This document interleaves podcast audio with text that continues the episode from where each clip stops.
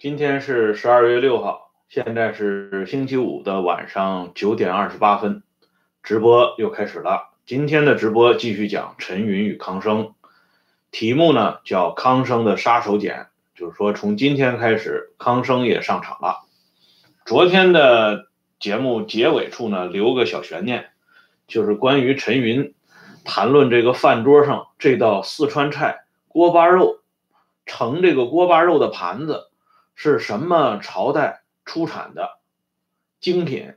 所以当时大家呢是七嘴八舌，有的人就说出在当代就是民国出产的，有的人呢就讲从它的这个花纹啊，从它的这个颜色啊，做工应该是明朝嘉靖的官窑啊。这么一讲呢，大家就觉得这盘子异常的珍贵。陈云就把这盘子端起来啊，说我那我就给大家。揭示一下谜底，然后呢，陈云把这盘子整个啊扣到自己的饭盒里，这个剩的这点锅巴肉呢，一点都没没招去啊，都倒在陈云自己的饭盒里了。然后呢，陈云把这盘子翻过来，告诉大家，你看这个盘子是道光年间的。大伙儿就懵了，说怎么怎么又是道光年间？这上头有款吗？有字吗？陈云说：“这还不明白吗？这不道光吗？就都道光了啊！”这大家就明白过来，哈哈大笑啊！就是给现场呢制造一层小气氛啊。陈云这个人啊，实际上也是挺幽默的啊，经常呢会说一些小笑话。不过这是在大家这个。欢聚一堂的时候啊，平常呢，陈云更多的是轻声细语，没有疾言厉色啊。这一点呢，他的秘书刘家栋感受的最清楚啊。所以陈云这个人有一个最关键的特点，他喜欢用这种柔术啊来对待自己的部下和处理啊同事之间的关系。陈云最重要的一点啊，就是昨天我已经谈到了，他在用人方面，他最喜欢搞的就是秘书帮。后来在政坛上活跃的，在上个世纪八十年代，在组织人事系统当中比较活跃的，像我们提到的刘家栋、王玉清啊，还有后来在中央文献、党史系统比较活跃的朱家木、陈群。啊，这些人呢，无一例外都是陈云的秘书，不同阶段担任过陈云的秘书。但是陈云的若干秘书里边，最有名气的莫过于陈云的政治秘书啊。政治秘书和一般秘书那是不一样的，因为政治秘书呢，他是有级别的，担任中共中央纪律检查委员会第二书记的。王鹤寿，王鹤寿在延安时期啊，他和两个领导关系最好，所以当时用“桃园三结义”来形容这三个人的关系。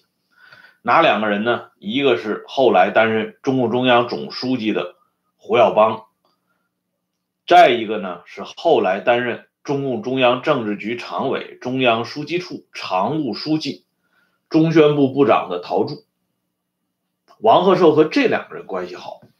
他和陶铸的关系好呢，是因为他和陶铸是曾经被一起羁押在南京中央军人监狱的难友啊，两个人实际是脚前脚后啊，被抓进这个监狱。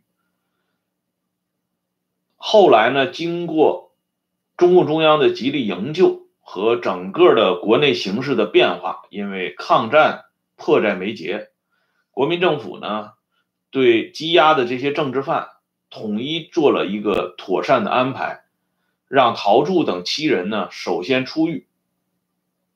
陶铸他们出来不久以后，王鹤寿也被批准出狱。这样呢。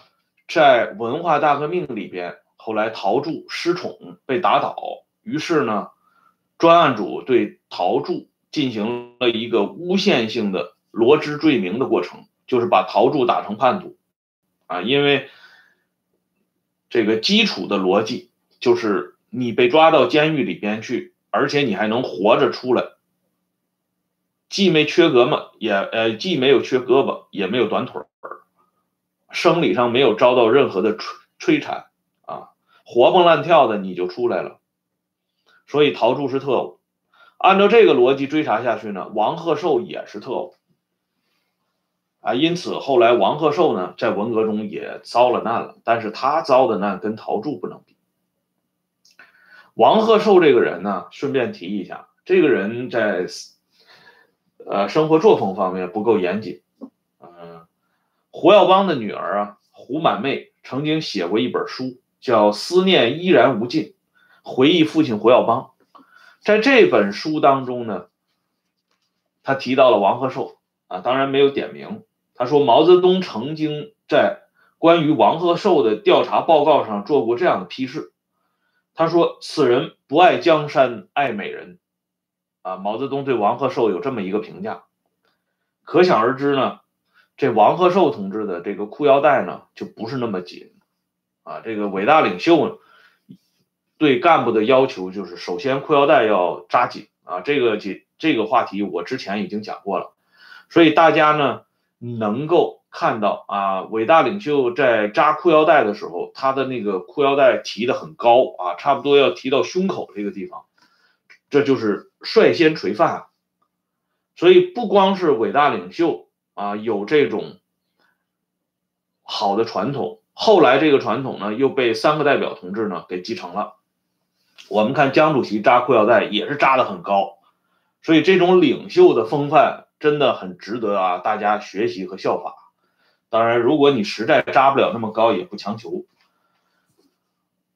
王鹤寿在文革结束以后呢，很多老同志啊，经常能够听到对这个人的反应，所以呢，了解情况的同志呢，就找到当时担任中共中央组织部部长的胡耀邦。就说王鹤寿即将可能要出任中央纪律检查委员会啊，第一届中央纪律检查委员会啊，文革结束后恢复了中纪委，王鹤寿要担任中纪委的副书记，所以这些老同志们呢，刚刚从这个文革的噩梦中醒来啊，就不愿意再回去，就认为这么一个裤腰带这么松的一个同志，居然担任中纪委副书记，啊，古人讲己不正焉能正人啊。你这个人自己就是生活上边伟大领袖都讲过这种话，那你当中纪委副书记，你哪还有什么威望可言呢？胡耀邦这个人的特点就是坚持原则啊！别看他和王鹤寿在延安时期关系那么好，可是呢，他看到这些反应之后，他就找到陈云了，他就跟陈云说了，说贺寿同志呢。不太适合出任中纪委副书记。胡耀邦前后找了陈云好几次啊，满妹呢，呃，回忆他说，当时胡耀邦带着一位组织部的副部长、干部局局长，还有另外一个老干部，一起向那位老革命家当面汇报。啊，这老革命家没点名，指的就是陈云。老革命家坚持自己的意见。后来，胡耀邦再一次做工作，两次又找到陈云，当面面陈他的不同意见。最后呢，这位老革命家发了脾气了，生气的说：“啊，这满妹说的是原话啊，如果你们不同意他做中纪委副书记，我这个第一书记就不当了。”啊，陈云干脆就向胡耀邦撂挑子了。这其实不是撂挑子，就是给胡耀邦脸色看。啊，因此呢，这胡耀邦不得不放弃自己的主张，王鹤寿呢就担任了中纪委副书记。本来这件事情是胡耀邦向陈云私下里边谈到的啊，在任用干部上面需要注意的事情。可是这个事情呢，不知道什么原因，后来 王鹤寿本人也知道了啊，他知道这个 曾经跟他。有着比较深厚的同事关系，战友关系的胡耀邦，居然不同意他担任中纪委副书记。因此，到了一九八六年，在那场著名的批判胡耀邦的生活会上，王鹤寿就挺身而出了。王鹤寿把他和胡耀邦之间私下里的谈话端了出来，啊，成为扎向胡耀邦背后的一把利刃。啊，这件事情呢，在当时呃引起了轩然大波。啊，这是王鹤寿的一段话题，因为跟陈云有关系，所以呢，我们就专门提出来。陈云比较喜欢王鹤寿啊，喜欢到什么程度呢？比如说，我们都知道这个陶铸后来平反啊，陶铸最后的平反，实际上很大程度是借了这个王鹤寿的光，因为陶铸和王鹤寿是难友嘛，要给王鹤寿平反，就必然先给陶铸平反。所以，陶铸等于搭了王鹤寿的顺风船。在延安时代，陈云刚刚接手的中共中央组织部，下边设立三个部门，一个是干部科，一个是地方工作科，还有一个秘书处。这干部科呢，是当时中央组织部的灵魂。这干部科科长就是王鹤寿。啊，别看他叫科长啊，王科长。但是科长在延安那个时候是最有实权的，比如说我们提到过的叶子龙叶科长，他担任毛泽东的机要科科长，而还有一位邓科长，那更是大名鼎鼎啊，也是曾经担任过中央机要科科长的，就是我们熟知的邓大姐邓颖超同志。可见呢，这科长在那个时候跟今天的科长是完全不同的。说到对自己啊身边的这些工作人员，或者说是同自己一起并肩战斗过的人，有着一种特殊的感情，这种事情呢，不光是发生在陈云身上，在康生的身上表现的也很明显啊。这里呢，我给大家看一个回忆录，《揽寻旧梦录》，这是夏衍回忆的。一九四九年五月十六号，啊，夏衍呢，他们坐车沿着京浦路一路南下，途经山东境内，啊，因为这个车出了毛病，不得不在济南停留一下。到了济南下车以后，同车的跟夏衍同车的有潘汉年，结果在车站迎接他们的是当时主持山东工作的康生。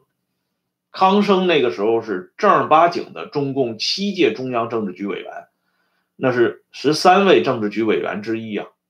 虽然呢他在山东分局工作，主持地方工作，但是他的这个身份非常重要。康生亲自到车站迎接他们，大家呢就感到很意外，而且更意外的是啊，让夏衍感到更意外的是，康生一上来。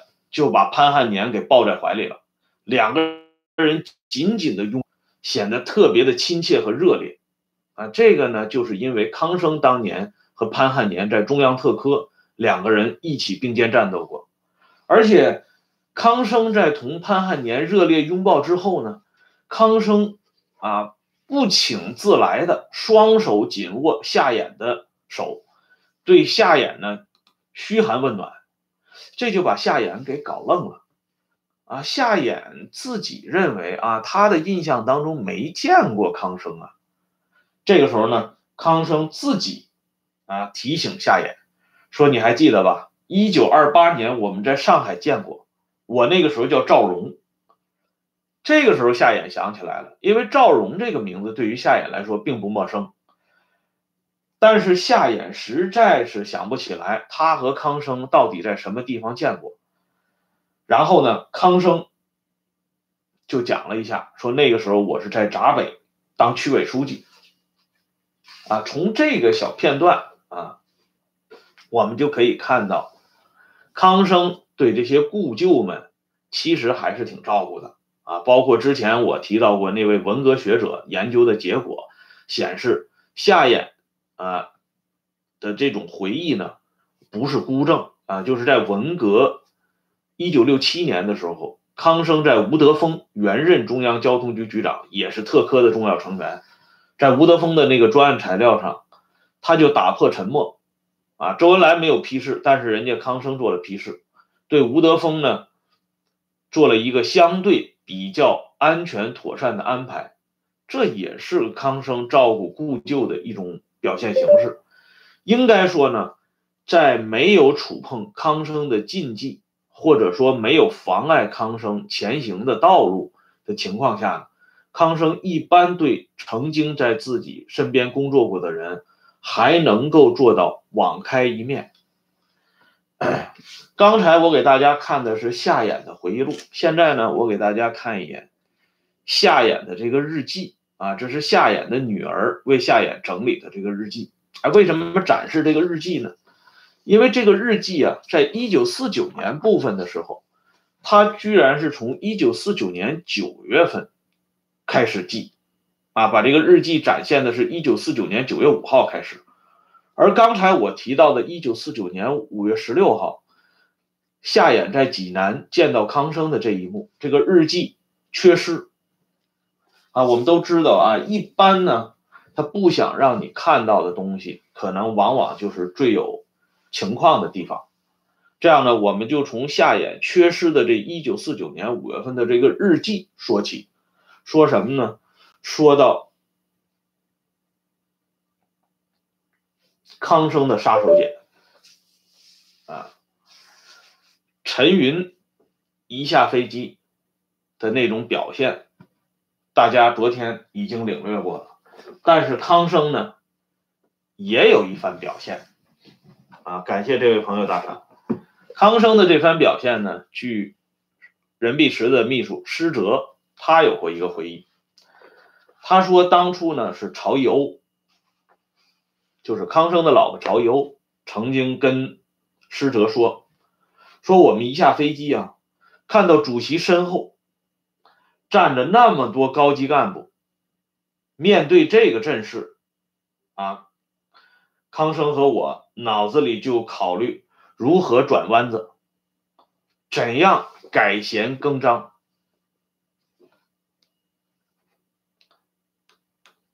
这是曹逸欧对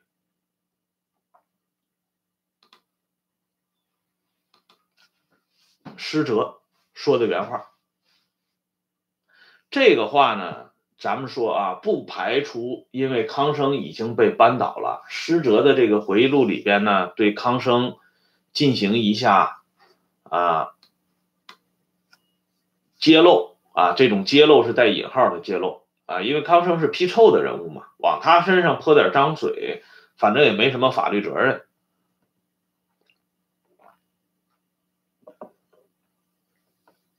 因此呢。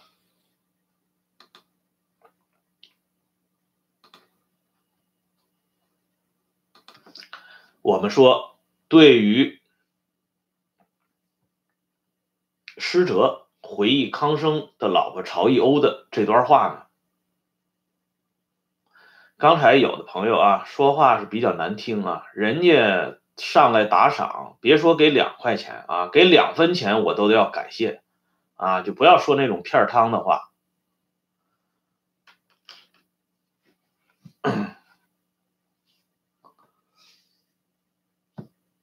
我们现在回到主题上，昨天来啊，就是康生老婆曹优的这个回忆呢，应该说是啊，康生老婆曹一欧的这个说法，我们应该两说着啊，因为是施哲在康生批臭之后的一个回忆，不一定准确，但是康生确实是准备了两个重要的礼物送给毛泽东。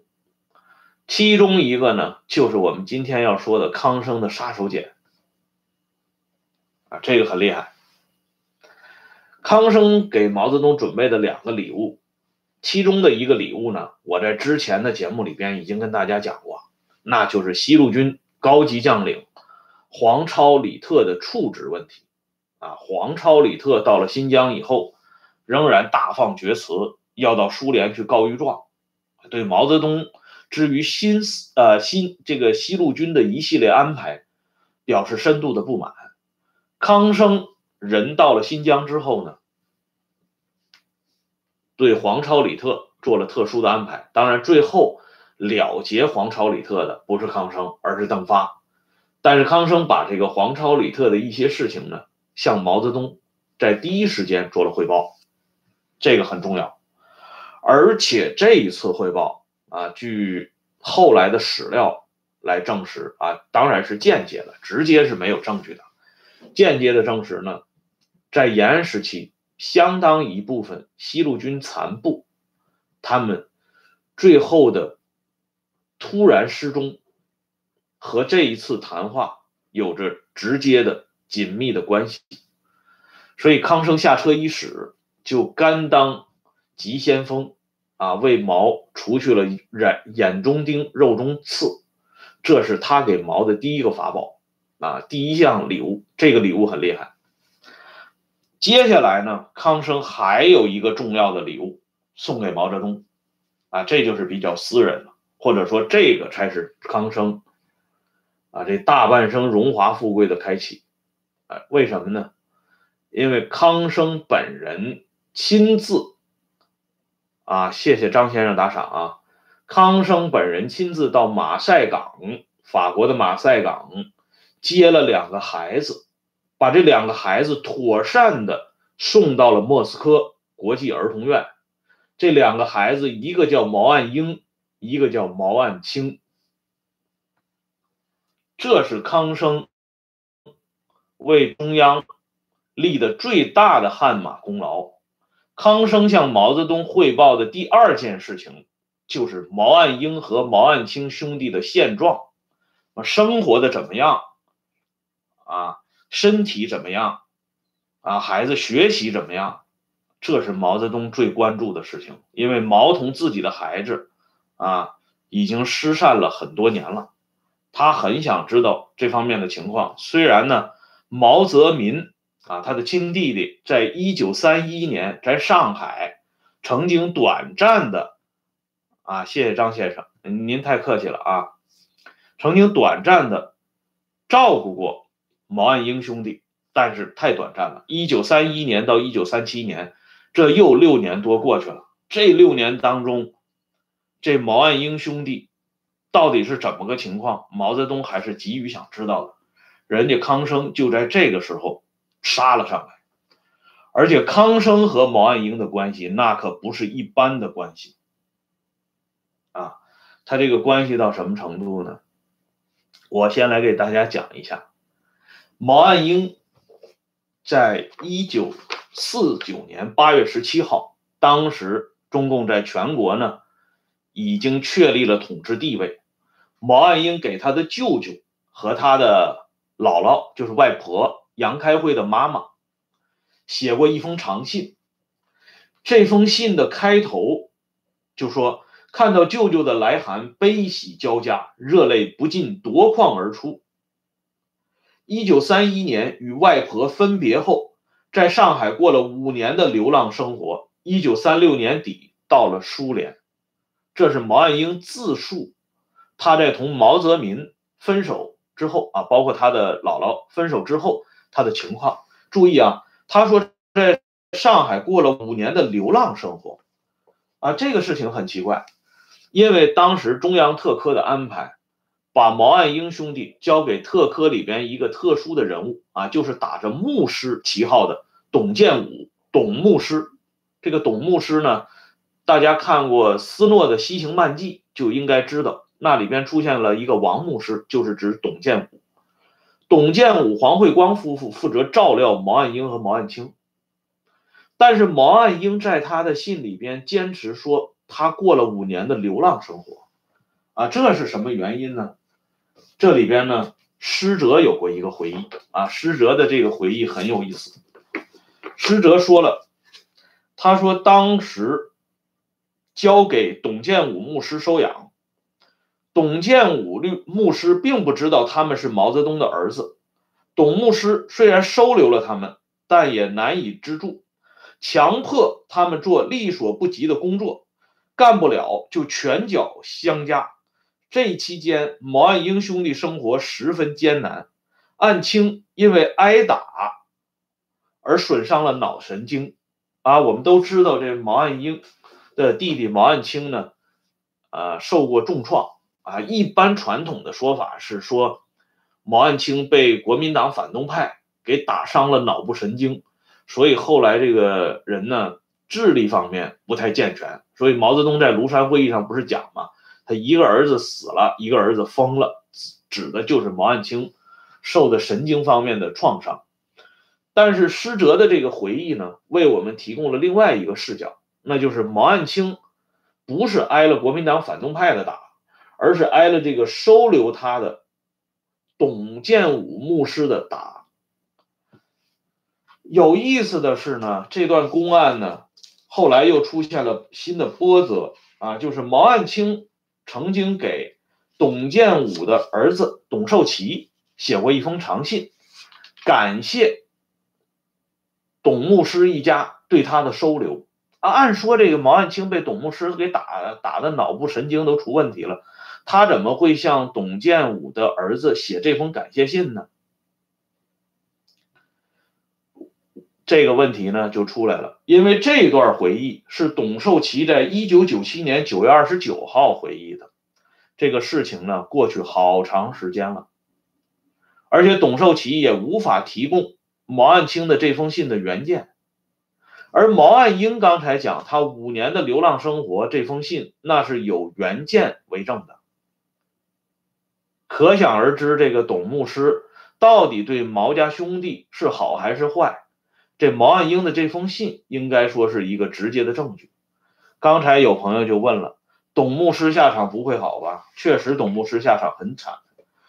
董建武啊，最后呢患绝绝症，到了一九七零年，董建武还是以叛徒、特务、逃亡地主等罪名。被限制人身自由，啊，七零年斯诺再度访华，啊，第二次提到他印象最深的王牧师的下场的时候，邓颖超邓大姐出面了，啊，邓大姐显然知道董牧师到底在什么地方，啊，关在什么地方，于是呢，在七零年十二月二十二号，邓颖超通过中央调查部的机要电话，直接同。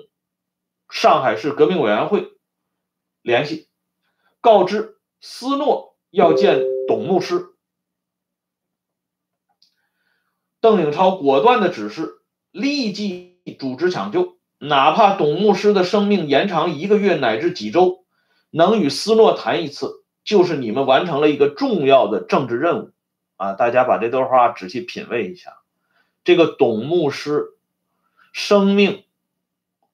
能够存活几周的主要目的是为了能让美国人斯诺同他见上一面，而这是政治任务啊！这位邓大姐对这个董牧师的关怀啊，真是无微不至啊！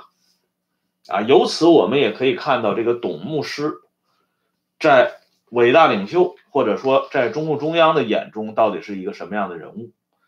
而董建武牧师临终的时候，他给子女留下的遗言是什么呢？是因为我的关系害了你们，相信总有一天历史会把我一生的事情弄得明明白白。这个原始出处是来自于中共党史人物传采访董云飞的谈话记录，一九九五年。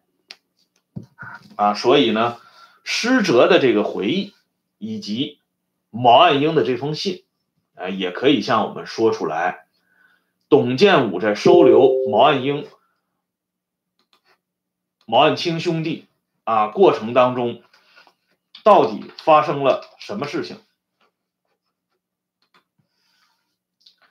而康生呢，在这方面，那不是说甩董建武牧师几条街的问题啊。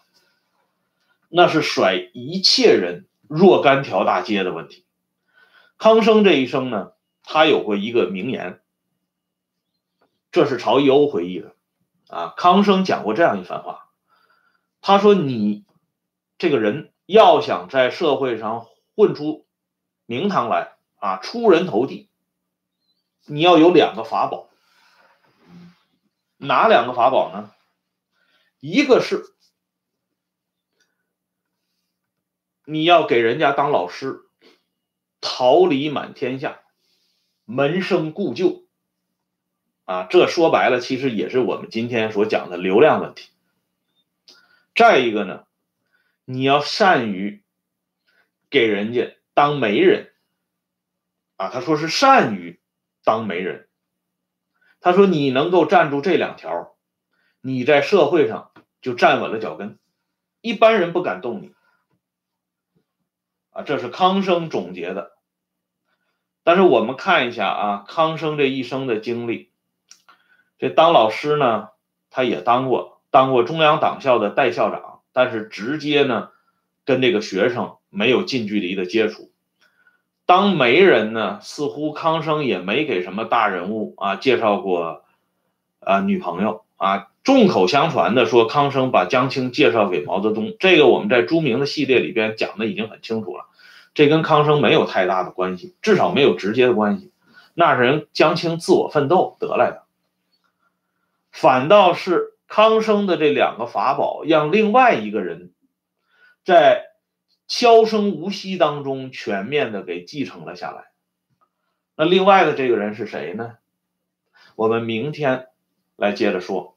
今天呢，咱们的节目就先说到这里。感谢两位朋友的打赏啊！感谢这么多朋友上来收看和收听。我们明天接着聊，再见。